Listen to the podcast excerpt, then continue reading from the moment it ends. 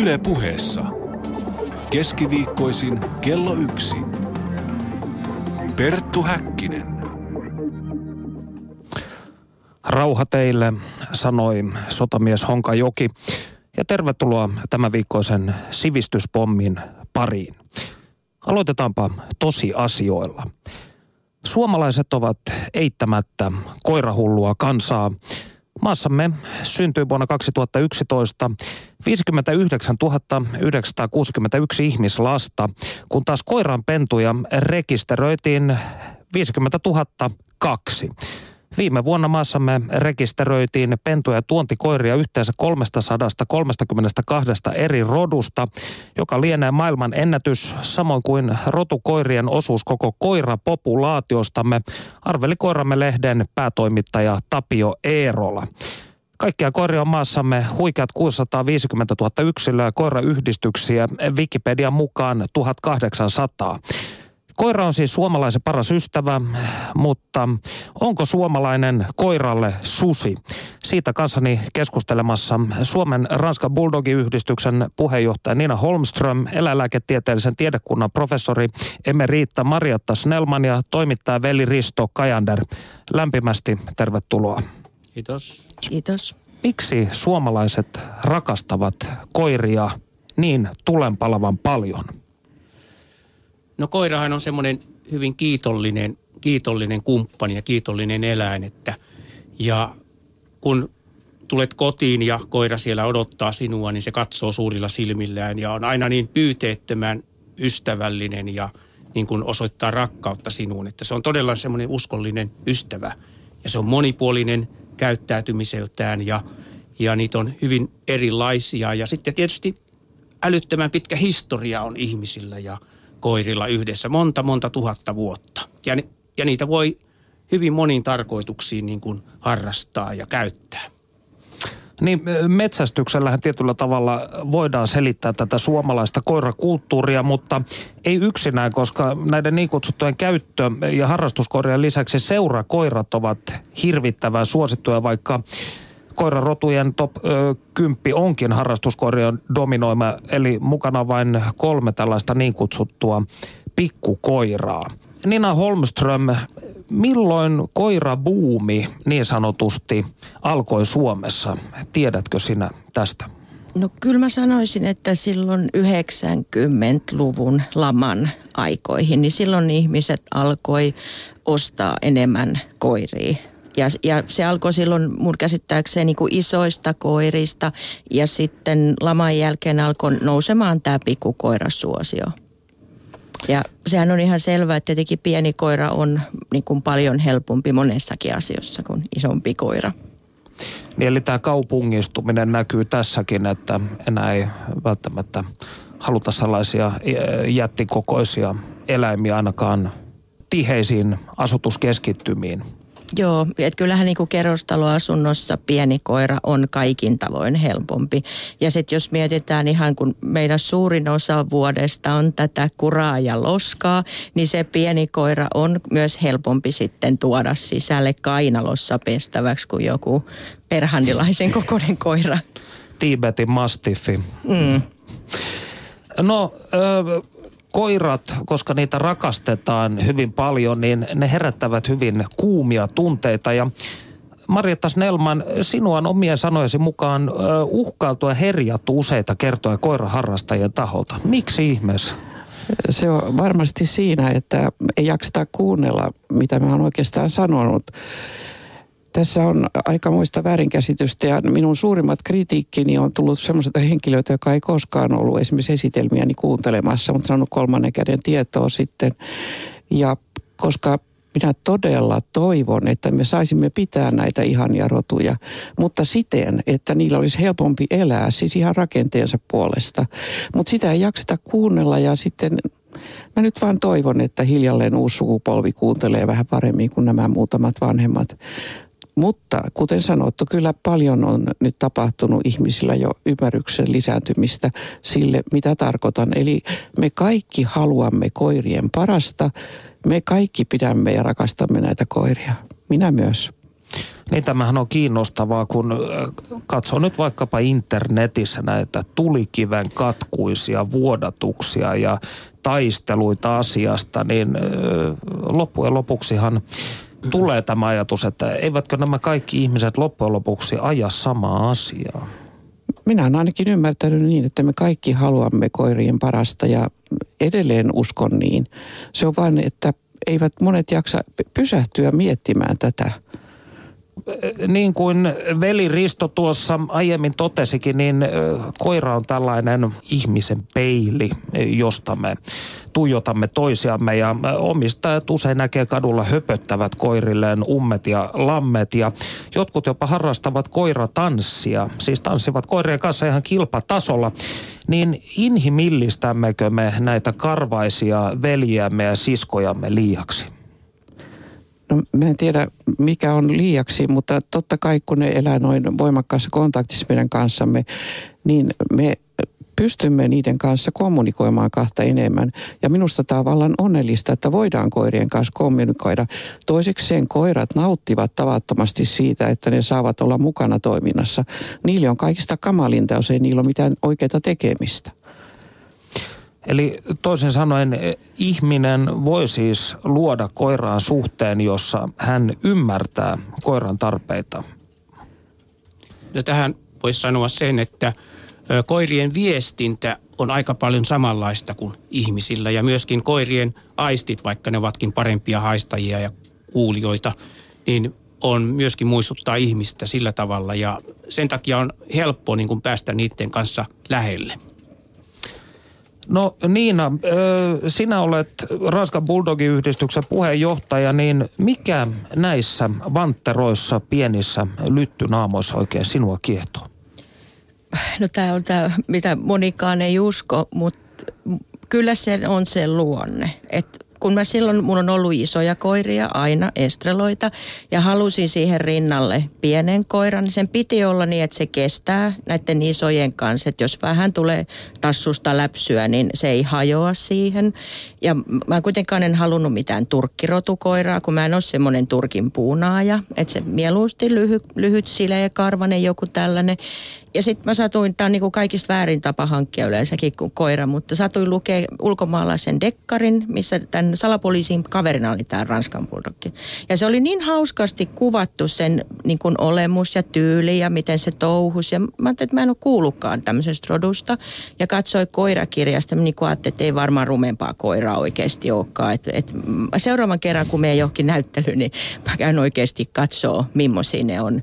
Ja katselin niitä ja kyselin ihmisiltä ja se, että kun se on niin kuin suuri koira pienessä kropassa, se on aina valmis tekemään, se antaa kaikkensa oman perheen eteen. Et tietenkin niin kuin lasten kanssa, niin kuin jokainen rotu pitää opettaa, mutta silloin kyllä mun mielestä semmoinen sisäsyntyinen on rakkaus lapsiin ja se kestää lasten kanssa touhu ja se semmoinen väsymättömyys ja iloisuus on se, mikä muhun niissä vetoo. Ja tähän väliin voisimme kuunnella, mitä Korkeasaaren entinen johtaja, tietokirjailija, professori Seppo Turunen kertoo meille lemmikkieläin harrastuksen eettisistä kommervenkeistä. Panu Hietaneva, haasta moi. Yle puheessa. Keskiviikkoisin kello yksi. Perttu Häkkinen. Olet joskus sanonut, että lemmikkiharrastus on markkinoiden luoma muoti-ilmiö, jota voi verrata anoreksiaan. Mitä tämä oikein tarkoittaa? No se on tämä paljon puhuttu lauma-ajattelu. Äh, on tämmöiset langalaihat muoti-ihanteet saavat ihmiset ajattelemaan, että, että meidän kuuluukin olla tuollaisia, joten joidenkin ratkaisu on sitten ollut tähän anoreksia. Tämmöinen, jos tästä nyt sitten rinnastuu lemmikkielämään, niin lemmikkieläinten mainontahan näkyy kaikkialla. Se on, ihmisiä kuvataan lemmikkikoirien kanssa. Ja sitten on lemmikkinäyttelyjä ja lemmikkielokuvia ja lemmikkijatkosarjoja ja lemmikkiruokien mainoksia tämän tyyppistä. Ja jopa niin, että eläinten viikko onkin yhtäkkiä lähinnä lemmikkiviikko. Lemmikit on, on hyvin suurta bisnestä. Ja tästä on syntynyt tämmöinen, tämmöinen yleinen käsitys, että lemmikit nyt vain kuuluvat ihmisen elämään. Tulisiko ihmisen siis välttää lemmikkieläinten ottamista ja pitämistä? Sanotaan, että jalostetuista kaupunkikoirista kyllä kannattaisi luopua. Ja tällaisien selvästi sairaiden tai sisäsiittoisten rotujen tuottaminen minusta tulisi lopettaa. Tähän tietysti on, on, on lähinnä kennelyhdistysten asia. Ja silloin, jos ajatellaan, että eläimet kuitenkin kuuluvat ikään kuin ihmisen mieliharrastuksiin, niin lemmikeiksi sopii kyllä sitten paljon paremmin pienet eläimet, hiiret ja rotat, hamsterit ja erilaiset, sanotaanko niitä sitten ötököiksi. Ja joku jopa pitää kasviakin lemmikkeinä. Et tällaisia vaihtoehtoja on tietysti olemassa, mutta sitten on semmoisia eläimiä, joita ei missään tapauksessa kannattaisi enää ajatella koko, koko matelioiden ja sammakkoeläinten ryhmä on semmoisia. Ja, ja, ja myöskin linnut sopii aika huonosti äh, huoneissa asumaan, että ne ei ole hyviä lemmikkejä myöskään. Kuinka sitten käytännössä voitaisiin vaikuttaa siihen, millaisia lemmikkieläimiä ihmiset ottavat? Lainsäädännöllähän voidaan tehdä paljon. Mun mielestä lainsäädännössä voitaisiin ottaa huomioon se, että, että, että joidenkin eläinten kaupan käynti, esimerkiksi kiipikonnet ja käärmeet, sammakot, jotka on selvästi sellaisia, jotka on luonnossa uhkiakin monesti, että se kiellettäisiin laissa. Ja samoin voitaisiin ihan hyvin ottaa tämmöisiä että jotkut nykyiset sairaimmat koira- ja kissarodut, niin niidenkin tuotanto voitaisiin lopettaa. Kyllä, kyllä tämmöisiä keinoja on ja samoin verotuksella voidaan tehdä kaiken näköistä lemmikkibisneksen säätelyyn. Mikä voisi olla hyväksyttävä peruste koiran ottamiseen? No kyllähän koirilla on tehtäviä äh, ihan selvästi.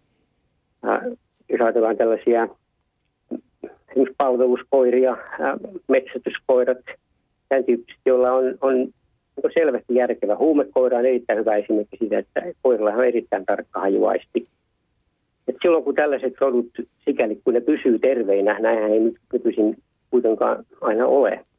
Ja näillä on ihan selvästi tärkeitä tehtäviä. Ja maaseudulla koira mun mielestä on, on hyvin perusteltu ihan eri tavalla kuin kaupungissa. Miksi jalostetut ominaisuudet, kuten vaikkapa Ranskan bulldogin kuono, viehättävät ihmistä niin paljon, että he haluavat jalostaa koiria? No kyllähän tätä on pohdittu sillä tavalla, että, että eläimissä niin nuoret vastasyntyneet, joiden, joiden pää on yleensä lyhyt, on paljon viehättävämpiä, koska ne muistuttaa ihmisen kasvoja. Ja tässä on, tässä on selvästi haettu tämmöistä ihmisen kasvoja enemmän muistuttavaa eläintä. Ja se tuo mukanaan kyllä sen, että tämmöinen lyhytkuollinen, hyvin tunnettu, että niillä on monenlaisia anatomisia tämmöisiä epämuodostumia hengitysteissä, ne ei pysty kunnolla usein edes hengittämään. Että jopa niiden silmät saattaa puhdistua päästä. Monia tämmöisiä, joiden vuoksi ilman muuta tällaisia koira-kallorakenteita pitäisi välttää. Olet esittänyt ajatuksen koulutuksesta, joka lemmikin omistajan tai sellaiseksi haluavan tulisi suorittaa. Mitä se käytännössä tarkoittaisi? Monta asiaa, mikä, mikä, mikä pitäisi niin edeltä käsin varmistaa esimerkiksi, että millä tavalla omistajien sitoutuminen ää, yli kymmenenkin vuoden täysiaikaiseen hoitoon, niin miten, miten tästä pystyttäisiin varmistumaan. Se on aika vaikea asia. Ja samoin, missä ollaan koulutusta, niin pitäisi ehkä ihmisille paremmin saattaa tietoa, että mitkä on selvästi sairaita, sitä siittoisia rotuja, ja, ja että he sitten oppisivat myöskin välttämään tämmöisien hankkimista. Tämä ajatus, että, että olisi ikään kuin ajokortti, niin se on ihan, ihan, ihan pätevä. Koirahan on monella, monessa mielessä, niin se vastaa suurin piirtein autoa jopa ekologisilta kustannuksiltaan. Että tämmöinen joku kirja, joka olisi opeteltava ja jossa sitten voisi vaikka järjestää vaan tämmöisiä tenttejä, joita voidaan järjestää kerran pari vuodessa. Ja sitten jos on se läpässyt, niin sitten voitaisiin antaa oikeus elämänpitoon. Nämä on tietysti tämmöisiä ilmaa heitettyjä ajatuksia, mutta jotain sen, sen eteen ehkä kannattaisi tehdä. Näin puhui siis professori ja tietokirjailija Seppo Turunen. No miltä Turusen sanat kuulostivat sinun korviisi Niina? Tulisiko pienistä urbaaneista rotukoirista luopua tai vaihtaa ne vaikka rottiin ja hyönteisiin? No, no itse nyt en kyllä rottaan eikä hyönteiseen kyllä vaihtaisi, mutta tota, et kyllä, kyllä hänellä paljon olisi, niin kuin hänen puheissa siis on, on järkeä ja, ja allekirjoittaa monia asioita. Ja, ja kyllähän yksi on se just, mitä Marjattakin sanoi, että se on ihan tosi asia, että, että niin kuin Ranskan bulldogkikin on tänä päivänä moniongelmainen rotu. Että sitä on ihan turha kiistää. Mutta se, että se on, kyllä se on niin kuin meidän vastuulla, koska niin kuin sanotaan, että me, tai aina sanotaan näin, että me kasvattajat olemme sen niin kuin tavallaan tähän jamaan saaneet, niin kyllähän se on myös meidän silloin niin kuin velvollisuus koittaa parantaa asioita ja tehdä niin kuin asioita eri tavalla. Ja jos katsotaan niin kuin vaikka jotain vuosisadan alun Ranskan kuvia, niin kyllä se kuono sieltä löytyy. Niin, niin mun mielestä se on niin kuin ihmeellistä, että miksi se on pitänyt se kuono jalostaa pois. Et ei se, mun, mun silmään niin kuin se vuosisadan alun Ranskan bulldog, jolla on se kuono jäljellä ja on sierraimia näin, ihan Ranskan bulldogin näköinen. Ei sen tarvi olla tuollainen lyttynokka. Eli herättää sinussa siis pitkälläkin nokalla äidillisiä tunteita? No äidillisiä. No ehkä se koirat sitten kaikki herättää näin äidillisiä tunteita. Veliristo. Tietysti jos hyvä, että kaikki koirat, joita meillä on, niin ne olisivat hirveän terveitä ja ei jalostus olisi mennyt liian pitkälle. Mutta kuitenkin voi niin kuin suhteuttaa tätä asiaa siihen, että kaikki koirat kuitenkin meillä ihan muutamia poikkeuksia lukunottamatta elää kuin kuninkaat tavallaan verrattuna muihin, muihin eläimiin, vaikkapa koiran sukulaisiin, kettuihin tai vai, vai supikoiriin, joita turkistarhoilla pidetään miljoonia pienessä häkissä. Että kyllä koirien elämä on – aika hyvää. Mutta Eli to... huonoimmillaankin fantastista, voisiko näin sanoa? No kyllä, mutta tuosta vielä, nyt näyttää minusta siltä, että nimenomaan kaupungeissa, vaikka on ahtaat ympäristöt ja liikennettä ja muuta, niin koirista melkein tänä päivänä huolehditaan paremmin kuin tuolla maalla. Maalla usein koira on kuitenkin siellä pihalla narun tai ketjun päässä tai jossain kopissa, ja, mutta kaupunkilaiset niin todella, todella huolehtivat koirien liikunnasta kaksi-kolme kertaa päivässä. Ja tuota, niille järjestetään enemmän virikkeitä, niiden kanssa harrastetaan enemmän kuin ehkä maalla tietysti tuo metsästysharrastus on poikkeus, mutta muuten kaupunkikoirat minusta niin voivat hyvin ja ovat erittäin perusteltua, että meillä on kaupungeissakin koiria. Niin tästä jo Raisiolainen Sig yhty aikanaan lauloi Metsurin koirasta, joka ikäväänsä ulvoo ja panta hiertää huonoon sää ja kaipaa metsuria siellä pihamaalla. Mutta eh, uskotko sitten, että jos ajatellaan koirien hankkimista kaupunkioloissa, niin tällaiset muoti-ilmiöt, esimerkiksi julkimot pienine koirineen, niin vaikuttavat eh, jonkun tietyn lajin suosituimuuteen? No siis ilman muuta vaikuttaa ja se on mm-hmm. musta todella huono asia koska ne ihmiset näkee vaan, että vitsi kun on kiva, että sihun voi laittaa laukkuun ja se sointuu kauniisti asusteisiin, tosi kiva. Tai että Ranskan Bulldogin kanssa vähän pyöreämpi setä katsoo sohvalla DNA näissä mainoksissa mm. telkkua. Ja, niin ei se, ei se mulle, mun mielestä millekään rodulle kyllä hyvä asia ole, että jos joku julkimo niitä oikein esittelee, kun se ei kuitenkaan sitten kerro, mikä on se niinku, miten sen koiran kanssa eletään sitä ihan normaalia elämää, sitä koiran elämää. Niin jos muistatte joku vielä tämä Lassi palaa kotiin, niin silloin sen kirjan ja elokuvien avulla romautettiin tämä Lassi eli Skotlannin paimenkoiran terveys kokonaan. Eli siitä varjelkoon meitä. Mutta muuten Mitä minusta... tässä tapahtui? Öö, millä, tavo- millä tavoin tämä no, se tuli niin suosituksi, että koska ne kuvitteli, että se Lassi on aina semmoinen ö, ikuisesti uskollinen ja muuta. Niitä ruvettiin tuottamaan ja ne meni markkinoille. Minulla itsellä oli semmoinen lassi, ei mitään muuta halunnut silloin. Ja se oli jokseenkin umpisokea yksilö, koska se, sillä oli perinnön silmävika jo silloin. Ja lisäksi niitä romahti luonteet, että nyt vasta viime vuosina ne on saanut sitä pikkusen kohannettua, että ei se pelkästään koske näitä lyhytkallosia ja pieniä koiria. Eli voisiko sanoa, että aina kun jostain koirasta tulee muoti-ilmiö, niin se on hirvittävän huono asia tälle lajille? On ehdottomasti. Ne 101 dalmatialaista teki tuhansia miljoonia sairaita koiria, koska niitä myytiin ihan hullun lailla. Samaten Beethoven romautti berhandilaiset. Tähän voi vielä lisätä sen, että koira on voi sanoa maailman monimuotoisin nisäkäs perimältään. Ja, ja siinä taustana tietysti on hyvin eri puolilta maailmaa nämä sudet, koirien kantaisät, josta on sitten ollut tämä valtava geneettinen pooli tullut, mistä voidaan jalostaa kaikkia. Ja jalostuksella voidaan tehdä pahaa, mutta jalostus voi olla myöskin sellaista, että se tähtää ottaa huomioon nämä terveys, terveysasiat. Ja siinä mielessä niin kyllä se on jollain tavalla rikkaus, että meillä on niin monenlaisia koirarotuja olemassa. On, tämä on ehdottomasti totta. Siis vaikka tämä tuntuu hullulta meikäläisen sanoa, koska mä oon niin paljon näitä tosi sairaita nähnyt, ne nähdään eläinlääkäriä vastaanotoilla. Mm niin kyllä se on valtava siis tuommoinen kulttuuri ja, ja tuommoinen yhteiskunnallinen rikkaus, että meillä on koiria. Ja nämä kaikki ihmiset, joilla ei ehkä ihmissuhteet ole niin valtava hyvässä kunnossa, eikä ole ketään ihan panostaa näitä tunteitansa, niin kyllä koira on heille hirmuisen tärkeä. Muistan itse teiniässä surkeana siellä, niin jos itsemurhaa ajattelin, niin koiraa en olisi voinut jättää, eli se jää tekemättä se itsemurha. Tässä sitä istutaan. Mm. Ja se antaa tuommoista turvallisuuden tunnetta niille lapsille, jotka tulee yksin kotiin. Se antaa vanhuksille turvaa kun he ovat siellä yhdessä ja pystyvät puhumaan. Ja me tiedämme näissä kaikissa vanhustenhoitoyksiköissä, että jos siellä käy koiria vierailulla, kuinka ne on äärettömän haluttuja. Ja se juuri, mä paljon kunnioitan näitä Seppo Turusen ajatuksia muuten, mutta jos meillä on ainoastaan sellaisia hyvin, sanotaan, ylipiirteitä, terveitä metsästyskoira-risteytyksiä, niin ne eivät pysty, niiden elämä menee pilalle jossakin jonkun mummon yksiössä. Meidän täytyy olla valikoima erilaisia koiria erilaisiin tarkoituksiin, erilaisille ihmisille ja mielellään koska se kuitenkin on, vaikka ei se voi sanoa koristeesine, mutta se on osa sillä sisustusta, mikä ketäkin miellyttää. Tässä ainoa on se, että meidän täytyy muistaa, että jalostuksessa meidän täytyy luoda pikkusen paremmat edellytykset juuri hengitykselle ja liikkumiselle. Ja tässä nämä ranskapuudot ihmiset tehnyt hirveän hyvää työtä, mutta kaikki rotukoirat ovat valitettavasti tämmöisien kansainvälisten rotumääritelmien kahlitsemia. Ja juuri siellä painotetaan tämmöistä hirmuisen suurta isoa päätä ja sitten lyhyttä nenää.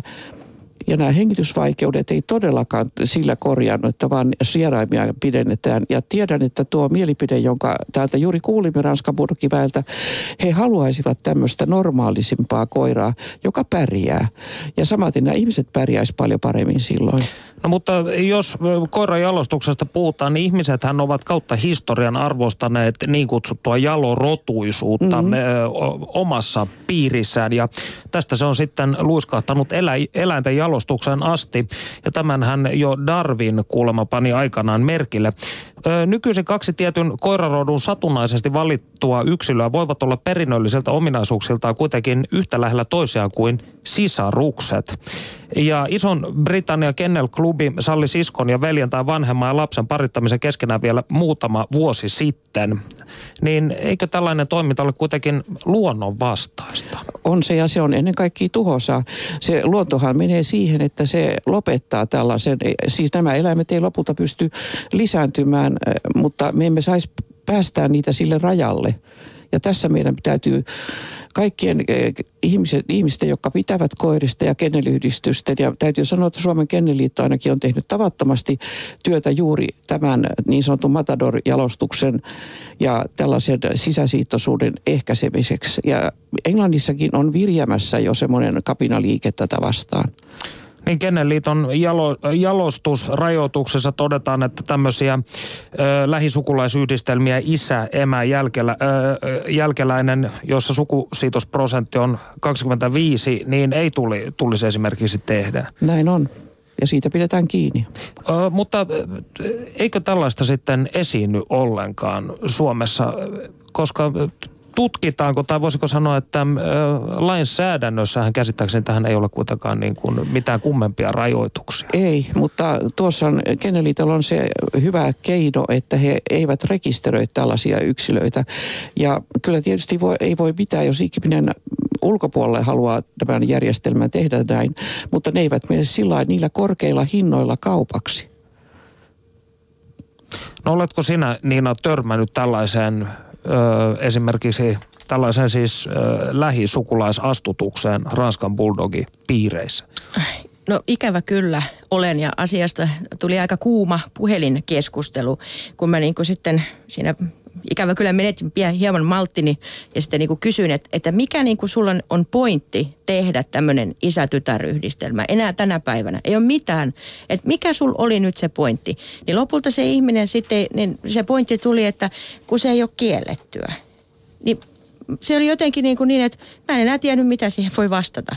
Että, että se oli mun mielestä niin tyhmästi sanottu, että kun se ei ole kiellettyä, niin mä vaan totesin, että no hyppääksä vaikka katoltakin, kun ei sekään taida mun mielestä olla kiellettyä. Että, että en mä, niin kuin mä menin ihan, että musta se oli niin järkyttävää, mm. että joku tekee. Vaan sen takia, että se nyt ei ollut kiellettyä, ne molemmat asui siellä saman katon alla, niin olihan se mukavaa, ei tarvinnut mihinkään lähteä. Voi katsoa kauniit ja rohkeat ja koirat hoitaa mm. homman mm. näin kärjistettynä. mm. Väkevä mielikuva. No, mitkä rodut tänä päivänä ovat ö, lähtökohtaisesti sairaimpia? No juuri tämä, voi sanoa tämmöiset lyhytturkkiset, erittäin poimutetut koirat, niillä on kaikenlaista, niin kuin sarpeillakin on, ei se ole ainoastaan se poimutettu nahka, jota nyt paljon tässä koitetaan saada suoremmaksi, vaan niillä on hyvin paljon tämmöisiä immunologisia sairauksia, jotka sitten tuhoaa munuaiset ja koiran muutenkin ja aiheuttaa jatkuvia ihottumia. Ja ihopoimuthan tulehtuvat Joo, ne tulehtuvat ja, ja tuota, mutta kun ei se ole pelkästään siinä, niin samaten tämmöinen turpeen naama, niin hampaat äh, työntyy sinne ikeniin ja muuta ja semmoista tulee jatkuvaa niin kuin kipua aiheuttaa. Kaikki sellaiset rakenneviat, ne myöskin nämä koirat, joilla on erittäin lyhyt runko, ikävä kyllä myöskin bulldog-tyyppiset, ehkä englannin vielä pahemmin, mutta muutkin, niillä on semmoisia epänormaaleja nikamia, joista esimerkiksi selkäydin saattaa tyräytyä sinne nikamien väliin ja tulee vaarat, valtavia siis jopa halpauksia ja kipuja. Ja ylipäänsä kaikki semmoiset rakennevirheet, jotka aiheuttaa jatkuvaa kipua, niin ne pitäisi ajatella. Enkä mä voi hyväksyä sitäkään, että joillakin tietyillä leikkauksilla sitten korjataan niitä, koska täytyy muistaa, koiran kivun tuntemus on ihan yhtä paha, paha ja hyvä kuin ihmisellä. Esimerkiksi sarpeilla täytyy ommella silmät auki pentuna, että ne eivät sitten menisi ihan mätisi ne silmät ennen kuin ne pää kasvaa niin paljon, että se nahka vähän oikeenee. Pitääkö tämmöistä paikkaa? Olen kuullut tällaisen väitteen, että lähes kaikki Ranskan bulldogit esimerkiksi syntyvät keisarin leikkauksella. No kyllä, siis varmaan su, suurin osa syntyy, mutta kyllä niitä on myös näitä, jotka pystyy synnyttämään itse. Et ihan niin kuin omakohtaisesti voin sanoa, että mulla on neljä pentuetta, joista kolme on jouduttu keisarileikkaa, mutta tästä yhdestä minä olen todella ylpeä, että se niin hienosti synnytti itse, vaikka hän äiti oli jouduttu keisarileikkaamaan. Mutta mut mä en myöskään, niin kuin, mä itse en hyväksy sitä, että on kasvattajia, jotka menevät varmuuden vuoksi, että ei edes yritetä antaa sen koiran synnyttää itse, vaan mennään sitten varmuuden vuoksi sovitaan päivä ja sitten leikataan, niin, niin sitä en hyväksy. Mutta ymmärrän sitten taas, että monesti tämä, kun eläinlääkäripalvelujen saatavuus voi olla heikompaa kuin esimerkiksi täällä pääkaupunkiseudulla, niin sitten voidaan päätyä tämmöisiin ratkaisuihin. Mutta kyllä pitäisi edes, edes kokeilla sitä, katsoa, että tuleeko siitä mitään, eikä vaan varmuuden vuoksi leikata tässä juuri tämä rotumääritelmän parantaminen sikäli, ettei tätä päätä vaadittaisi niin suureksi, mm. niin tekisi myöskin ne pennut helpommin synnytettäviksi. Mm. Ja lisäksi, jos niiden selkänikamat olisivat kunnossa, ne pystyisivät paremmin ponnistelemaan. Ja lisäksi monella näillä puudokkityyppisillä koirilla on semmoinen korkkiruvi häntä, joka ei edes saa nousta ylöspäin pois tieltä. Se on jopa siinä synnytystien edessä saattaa olla. Kasvaa ihan peräräjästä sisään tämä voitaisiin kaikki Se kuulostaa aika, kivulialta. aika nopeasti, siis ihan semmoisella tarkoituksenmukaisella jalostuksella saada oikastua nämä. Mm. Siinä tarvittaisiin pikkusen lisää. Ne nokkaa toisenlaisia nikamia ja minä en usko, että me menetettäisiin tämän pudokkityyppisen koiran ihan luonnetta. Veliristolla oli tähän jokin niin myös metsästyskoirapuolella, niin Yleensä metsästyskoirat ovat hyvin, hyvin terveitä, mutta sielläkin on tämmöistä kehitystä olemassa, että niiden tavallaan sitä geneettistä perimää niin kuin kavennetaan.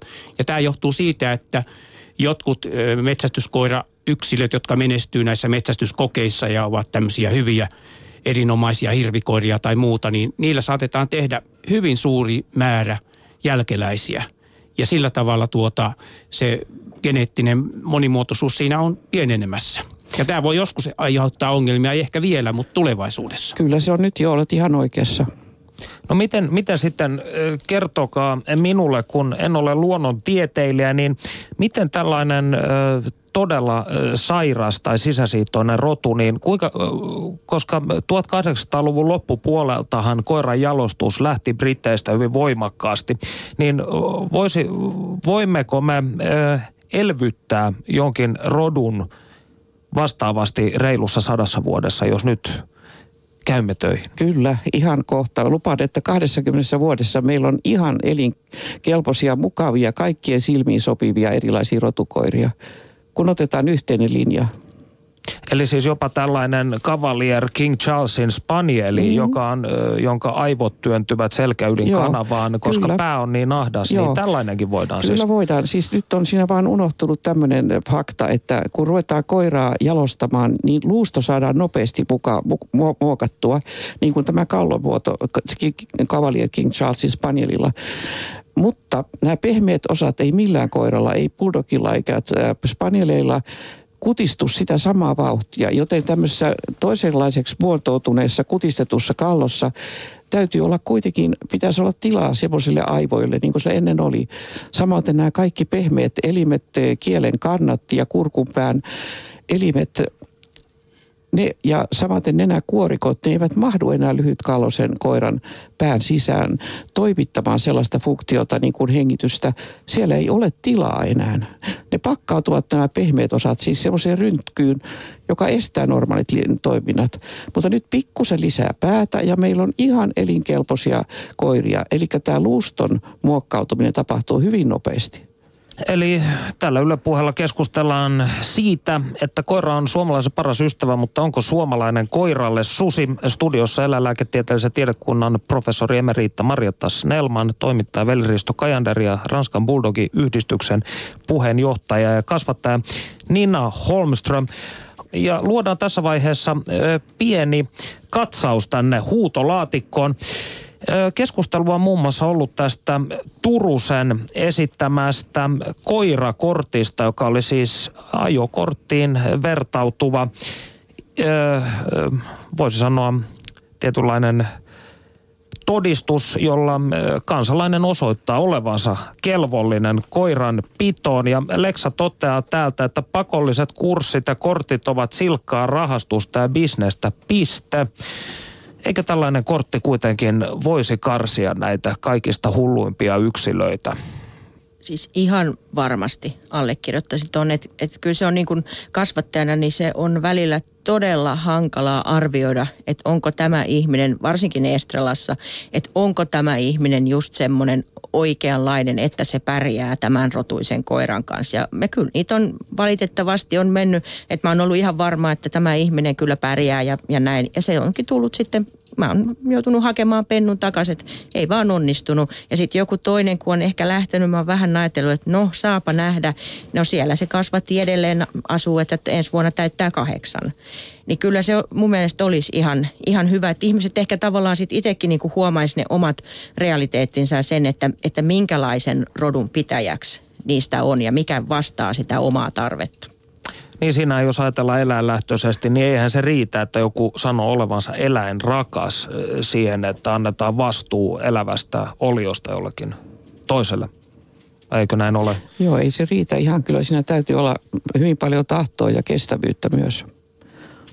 Ja täällä ö, nimimerkki Pekka toteaa vielä kyseisestä aiheesta, että ajokortin kävisivät läpi vain ihmiset, jotka ovat valmiiksi, tarpe, äh, valmiiksi tarpeeksi kypsiä koirien kasvattamiseen. Pelkästä kasvattamisestahan ei ollut siis kyse, vaan myöskin siitä, että ylipäänsä äh, minkälainen Suomen kansalainen saisi pitää koiraa. Ja äh, kuunnellaan kuitenkin tässä välissä, mitä Helsingin kaupungin valvontaeläinlääkäri Heidi Öst kertoo meille pentutehtailusta ja traditionaaliseen tapaan Panu Hietaneva haastattelee. Yle puheessa keskiviikkoisin kello yksi. Perttu Häkkinen. Kuinka usein näitä työssäsi tapauksia, joissa on viitteitä laittomasta eläinkaupasta? No tällä hetkellä tuntuu, että melkein viikoittain kuulee tämmöisiä tapauksia. Ne saattaa liittyä kyllä nyt muutamaan aktiiviseen ihmiseen, mutta, mutta kyllä niitä ihan, ihan säännöllisesti kuulee, missä on sille, että herää epäilys, mutta mitään varmuutta ei, ei läheskään niin monessa tapauksessa ole. Onko salakuljetusten määrä sitten kasvanut viime vuosina? No siltä se on tuntunut, että ainakin niin kuin kiinni jää enemmän kuin ihmisten tietoisuus kasvaa, mutta tuntuisi siltä, että on, on lisääntynytkin. Mistä päin maailmaa Suomeen salakuljetetaan lemmikkieläimiä? No ensisijaisesti niin kuin lemmikkieläimiä salakuljetetaan Viron suunnalta, koska sieltä on, on suhteellisen helppo tulla, kun ei ole rajalla valvontaa. Lisäksi tulee jonkin verran Venäjän suunnalta. Et tietenkään ei voida olla varmoja, että onko ne kaikki Viron kautta tulevat eläimet virolaisia, että sitä kautta toki voi tulla muualtakin Euroopasta. Kuinka se salakuljetus käytännössä toimii? Mitä meidän tietoon tulee tapauksia, niin tuntuu, että niitä tuodaan sitten en tiedä tuleeko kassista vai miten tulevat autoissa, varmaan aika paljon, niin lautalla Suomeen ja sitten niitä ollaan mainostettu näissä ilmaisissa myyntipalstoissa internetissä ja tämä myyntitapahtuma on jossain kaupan pihalla tai satamassa tai sitten jopa suostutaan tuomaan omistajan kotiin, ajatellaan, että se on kätevää ostajan kannalta. Että tämä on ehkä ensisijaisin tyyli. No nyt on ollut näitä muutamia tapauksia, missä on tämmöinen kiinnekohta täällä Suomessa, että on joku asunto, mitä käytetään tässä välitystoiminnassa, että sinne tuodaan säännöllisesti pentuja ja sieltä myydään niitä suomalaisina sitten. Mitkä koirarodut ovat niitä kaikkein suosituimpia salakuljetettuja eläimiä? No vaikea sanoa, mutta mitä nyt ehkä omiin silmiin on tullut, niin sihuahua ja mäyräkoira, tämmöiset miksit, eli sekarotuiset koirat, niin tuntuu, että niitä on ehkä ollut eniten. Mistä se johtuu, että nimenomaan sekarotuisia salakuljetetaan? Voi olla, että niitä on helpompi saada ja sitten monesti ihmiset ajattelee, että rotukoira on niin kallis, että sekarotusen saa halvemmalla. Ja ajatellaan, että siinä on tavallaan jotain etuja, että se olisi ehkä terveempi kuin puhdasrotunen. Näitä uskomuksia varmasti on. Eli salakuljettajat vastaavat siis kysyntään?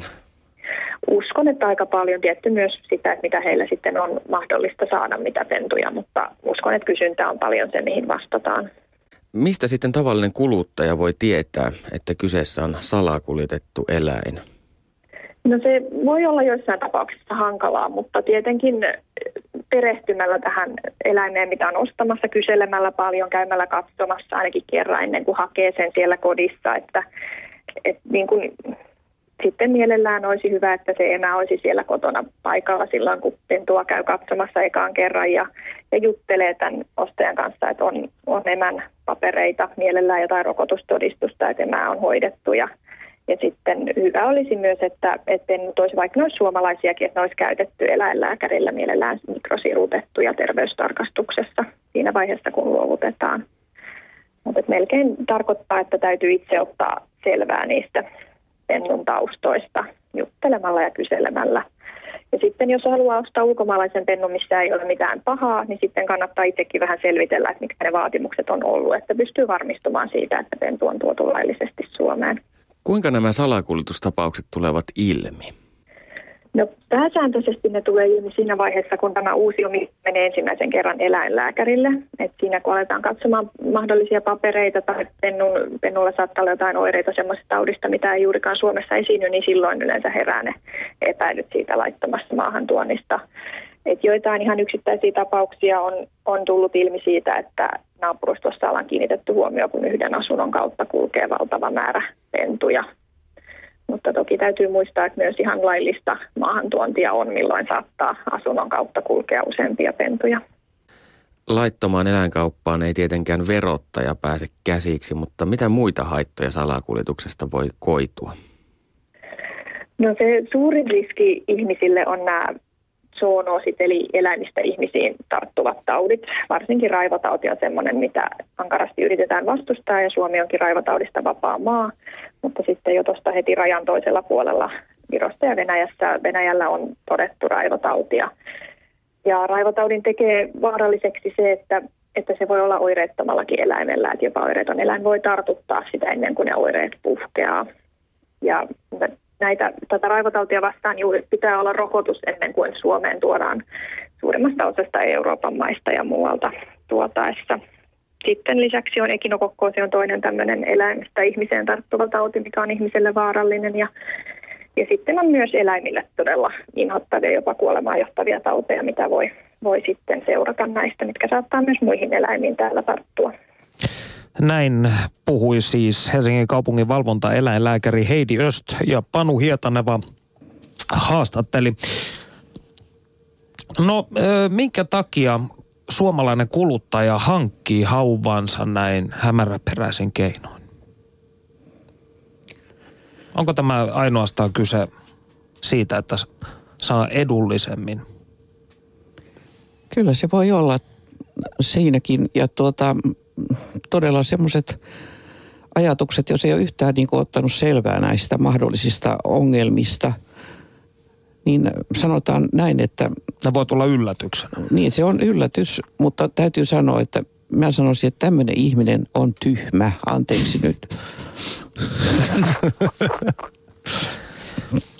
No jos, jos palamme vielä ohikiitäväksi hetkeksi koiran jalostukseen, niin mitä asioita Suomessa näin lainsäädännön kannalta tulisi muuttaa? Meillä on tulossa uusi eläinsuojeluläki, jossa on hyvin asiantuntevaa poppoota sitä kokoamassa. Mä en ole ihan varma, missä vaiheessa se nyt on, ja sinne ollaan viety paljon näitä ajatuksia juuri tästä. Toivottavasti menee sitten läpi juuri tämmöiset nämä keisarileikkauksia puuttuva niin kuin lainsäädännössä ja sitten samaten näihin, että koira rakenteeltaan olisi elinkelpoinen, siis liotellut piirteet eivät mm. saisi enää hallita. Toivon, että ne menevät läpitse. Nythän siellä on nykylainsäädännössä on aika pyöreästi ainoastaan näitä tarhan kokoja ja sellaisia asioita. En tiedä kuinka yksityiskohtaisesti se tulee. Toivottavasti asetukset ja ne selitykset tulevat sitten parhaammiksi. En uskalla sanoa mikä se on, mutta tämän, tämänhetkinen tämän päivän laki ei vielä riitä tähän lemmikkiasioihin.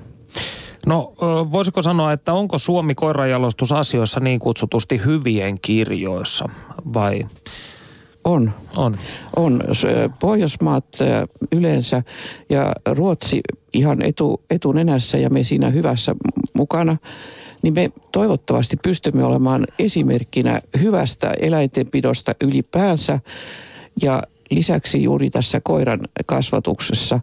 Ruotsin äh, kenneklubi on tehnyt äh, tämmöistä jalostustieteellistä työtä pikkusen pitempään kuin me täällä Suomessa, mutta Suomessa on nyt mitä loistavampia asiantuntijoita tuolla Kenneliitossa jalostustieteellisessä toimikunnassa. Ja he todella koittavat tehdä mahdollisimman hyvää työtä, mutta on selvää, että asiaka, siis nämä juuri jäsenet ei tietysti ole kaikki yksimielisiä ja siellä on tietysti tiettyjä konflikteja ja muidenkin ympärillä kuin minun. Mutta mm. esimerkiksi siellä on puheenjohtaja, joka ajaa todella koiran asiat, siis terveen koiran ja inhimillisen suhtautumisen asiaa. Ja minusta tämä eläinsuojelun, kuinka hyvin se voidaan hoitaa, niin me voisimme olla siinä esimerkkimaana aina vaan nostaen profiilia korkeammalle koko Euroopassa. No mikä sitten on Euroopassa tai länsimaissa tällainen, voisiko sanoa, huonoimpien listalla? Onko se Britannia sitten? Minun mielestä se on kyllä kaikki noin, joka mitä etelämässä menee, ikävä kyllä siellä kulttuuri on toisenlainen ja me ymmärrämme, että kyllä, että siellä ei voi koiraa pitää ihan niin läheisesti näiden kaikkien kulkutäytien tähden kuin mitä Suomessa. Ja siellähän nyt jo uskonto, islami kieltää koirien kanssa kaikenlaisen veljeilyn, johtuen siis ihan näistä raivotautiasioista muinaisina aikoina. Mm. Eli sieltä emme voi viedä tätä ihanaa valistusta näistä asioista ainakaan hyvin tehokkaasti. Mutta muu maailma ja Englannissa on valtava hieno uudistusliike menossa. Siellä, siellä on nämä suuret koiranäyttelyt jo nyt kovasti jo tarkkailun, Crafts mm. on tarkkailun alla. Ja jos haluatte todella tietää, mitä siellä tapahtuu vastarintaliikkeessä, niin Jemima Harrisonin, joka teki tämän BBC-dokumenttiohjelman, mm. hänen blogiaan saa seurata kuka tahansa, pankaa merkille siellä on faktaa. No ja, veliristo tällä viittilöi. Niin, sitä, että koiran asema eri puolilla maailmaa on tietysti aika erilainen. Että itselleni tulee mieleen esimerkiksi Aasian maat ja erityisesti Vietnam, missä koiria syödään ihan yleisesti. Niitä kasvatetaan, kasvatetaan ruuaksi, mutta sielläkin on nyt asenteet muuttunut, että pikkuhiljaa niin tuota, ö, koiran lihasta on kiinnostunut enää ehkä vähän niin kuin vanhemmat, vanhemmat miehet, nuoremmat ja naiset, niin eivät enää niin mielellään tuota koirapaistia pistä poskeensa. Eli se on siis paikallinen lipeä kala siinä mielessä. No vähän semmoista, joo. No, oletko itse maistanut? Kyllä olen kerran, kerran maistanut siellä ihan kohteliaisuussyistä. Ja, Oliko maukasta? No, vaikea sanoa, että tuota, ehkä se oli aika, aika tavallisen vähän sitkeän puolisen lihan makusta. Että. Eli ei jättänyt mitään sellaista äh, wow-elämystä. No ei kyllä, että, mutta että tietysti koira on niin läheinen, läheinen meille ihmisille, että kyllä se tuntui vähän, vähän tuota oudolta se touhu siinä, että – Mä en ole koiraa maistanut, mutta kun karhua söin eh, Venäjällä, niin siitä tuli vähän sellainen jotenkin outo olo, vaikka, vaikka ei olekaan mitään läheistä suhdetta karhuun, mutta ehkä jollain tavalla sitä sympatiseeraa lajina kuitenkin metsän kuningasta. No, tässä reilu kymmenen minuuttia aikaa lähetystä jäljellä ja eh, voisimme hivenen puhua kohta puoleen koiran serkuksesta, sukulaisesta, metsän koirasta eli sudesta. Ja minkä takia suomalaiset suhtautuvat tähän veijariin niin kammoksuen. Voisimme kuunnella jälleen Panu Hietanevan haastattelun. Tässä koirasusiharrastaja Laura Tamminen kertoo meille, millainen koirasusi on lemmikkinä. Ja kuten todettu, Panu Hietaneva siis haastattelee. Yle puheessa keskiviikkoisin kello yksi. Perttu Häkkinen. Kun mainitaan termi koirasusi, niin syntyy mielikuva, että siinä on puolet koiraa ja puolet sutta. Onko asia näin yksinkertainen? No joo, onhan se koiraa ja sutta, mutta moni ihminen niin kuin käsittää sen näin, että se olisi niin kuin 50 prosenttia molempia, mikä taas on niin kuin aika harvoin totta, että yleensä nämä prosenttiyksiköt on todella pieniä. Millainen koirasusi sinulla itselläsi on?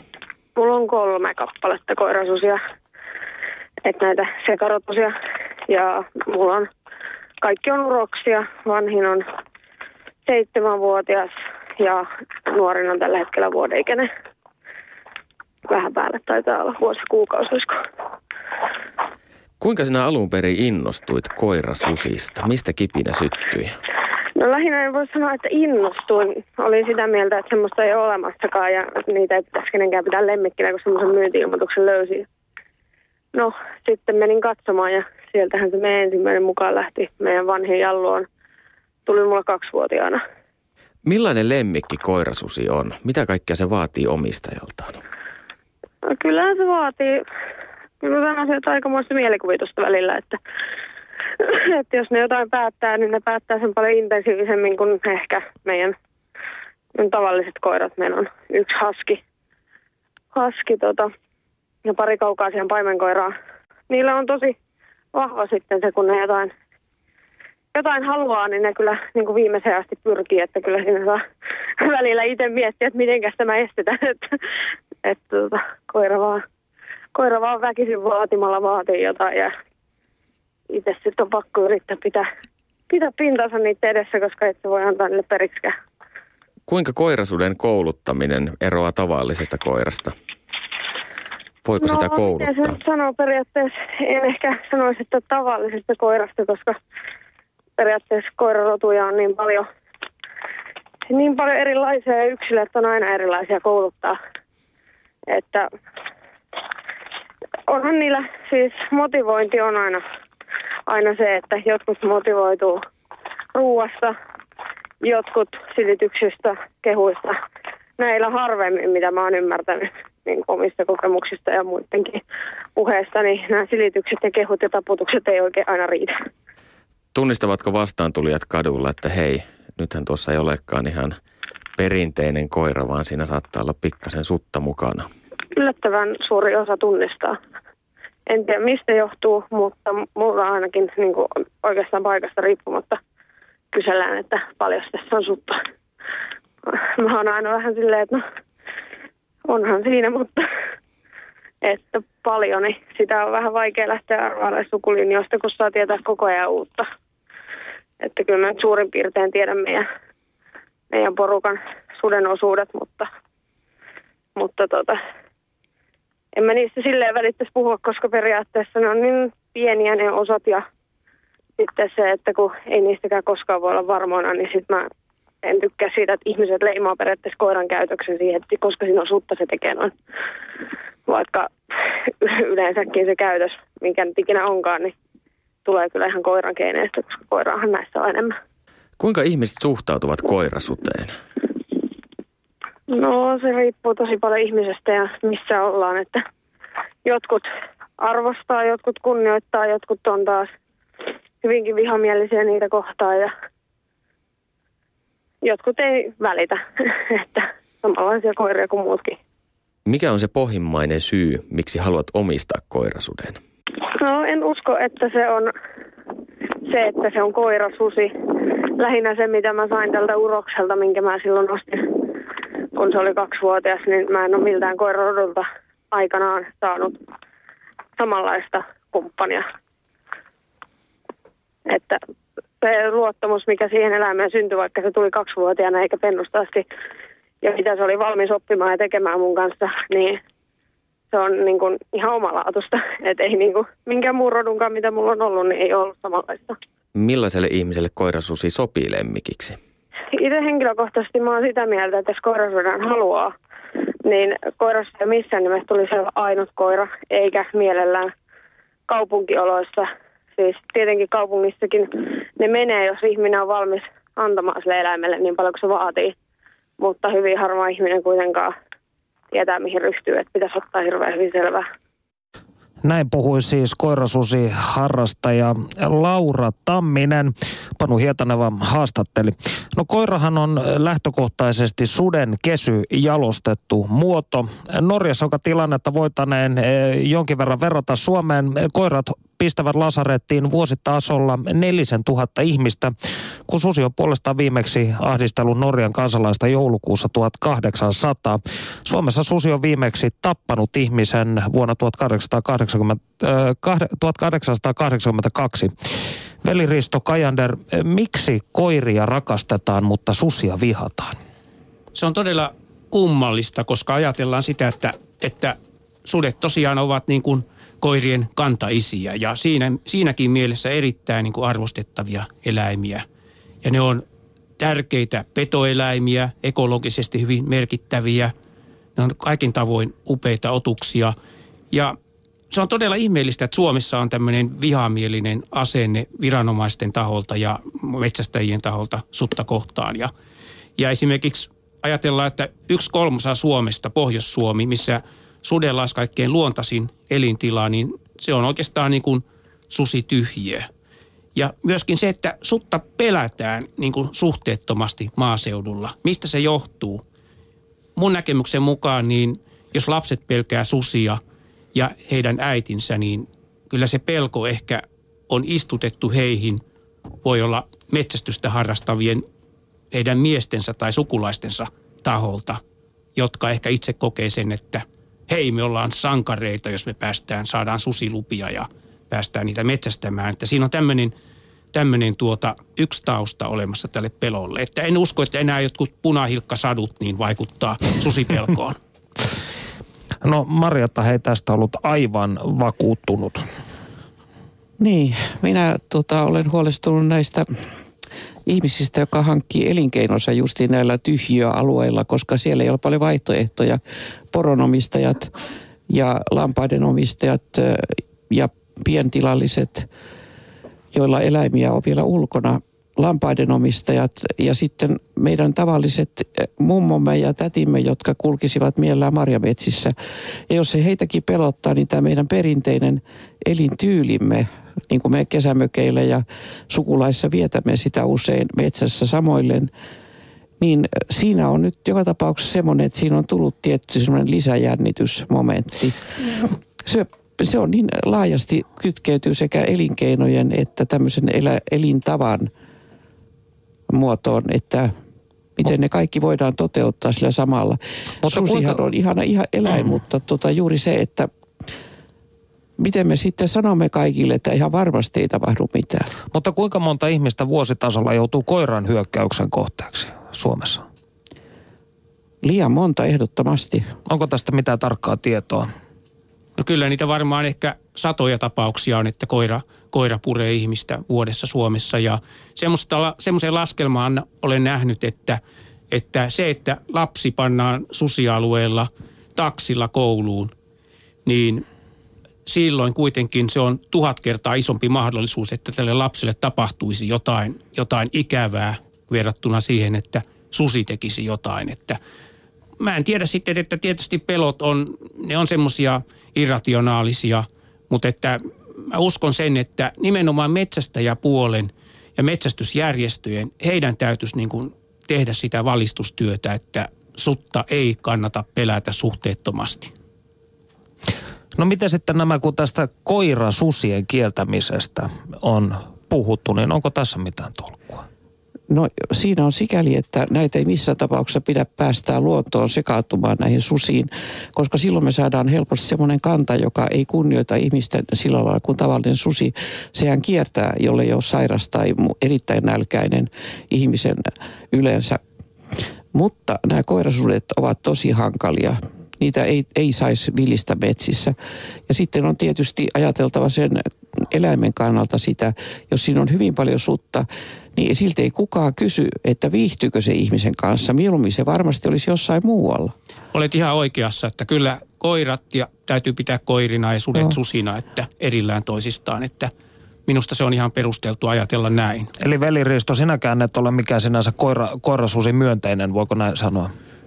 No kyllä joo, että en, en ole, että, että hyvä, että sudet ovat susia ja käyttäytyvät omalla tavallaan ja koirat ovat sitten meillä ihmisten seuralaisia. Mutta tietysti susiin, susiin meidän täytyy, villiin susiin, meidän täytyy tottua myöskin tuota ihan taajamissa ja kaikkialla, että ne kuuluvat meidän luontoon ja, ja yhteiselo on mahdollista ilman mitään suuria riskejä. Näihin sanoihin voimme ehkä tällä erää tänä pikkulauantaina lopettaa. Lämmin kiitos Veliristo Kajander, Nina Holmström kiitos. ja Marietta Snellman. Kiitos. Yle puheessa. Keskiviikkoisin kello yksi. Perttu Häkkinen.